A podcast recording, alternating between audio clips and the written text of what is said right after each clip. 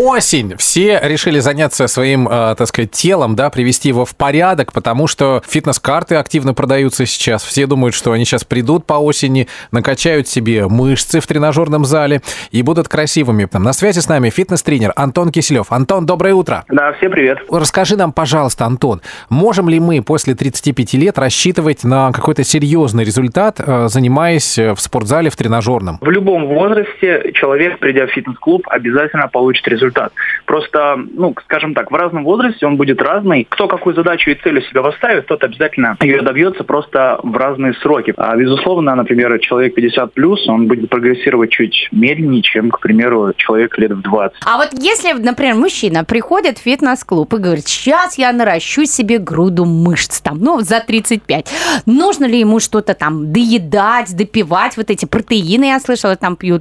Чем старше человек, а, тем больше ему нужно внимания уделять таким вещам, как а, в первую очередь режим сна, а, второе это восстановление, конечно же, питание. И самое главное это вот сбалансированность питания, потому что зачастую люди приходят под воздействием, скажем так, определенных а, мотивационных там роликов, угу. я не знаю, там а, какой-то личный пример, а, там, не знаю, соседа 60 лет, он там бегает марафоны и так далее. То есть все это люди делают не за счет силы воли, за счет ресурсов своего тела и организма. Этот ресурс можно получить только поддерживаясь определенного режима, в том числе режима питания, режима угу. сна и восстановления. Антон. Антон, а вы честно вот говорите, приходит к вам э, человек на, на тренировке и, и говорит, я хочу быть как Арнольд Шварценеггер. А вы говорите ему, ну результат будет такусенький.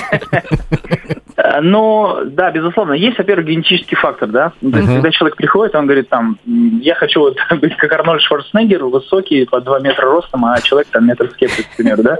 Вот, да, и в 50 килограмм весит, и ему надо там 100. Ну, как бы, безусловно, постепенно, постепенно я просто человеку начинаю объяснять, что, ну... Э... Бывают маленькие Арнольдики.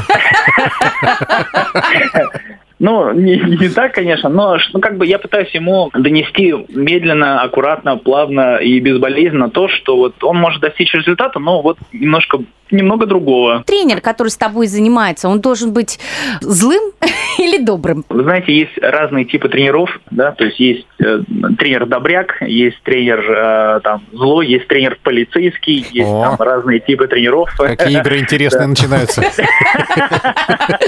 Да, да, да, я тоже так подумал. Ну, в общем, да, А вы какой, Антон, скажите, чтобы люди понимали? Я, я справедливый. Понятно. В общем, главное, ребята, попасть в спортзал и найти своего тренера или наставника, который вам поможет превратиться из вот такусенького Арнольда в, в чуть покрупнее. Можно мне тренера полицейского? Спасибо, Антон. Да, пожалуйста, всем пока. Ну, не знаю, у меня мотивация следующая. Я уже столько денег потратил на еду, что просто вот так взять похудеть, ну, это будет, наверное, глупо.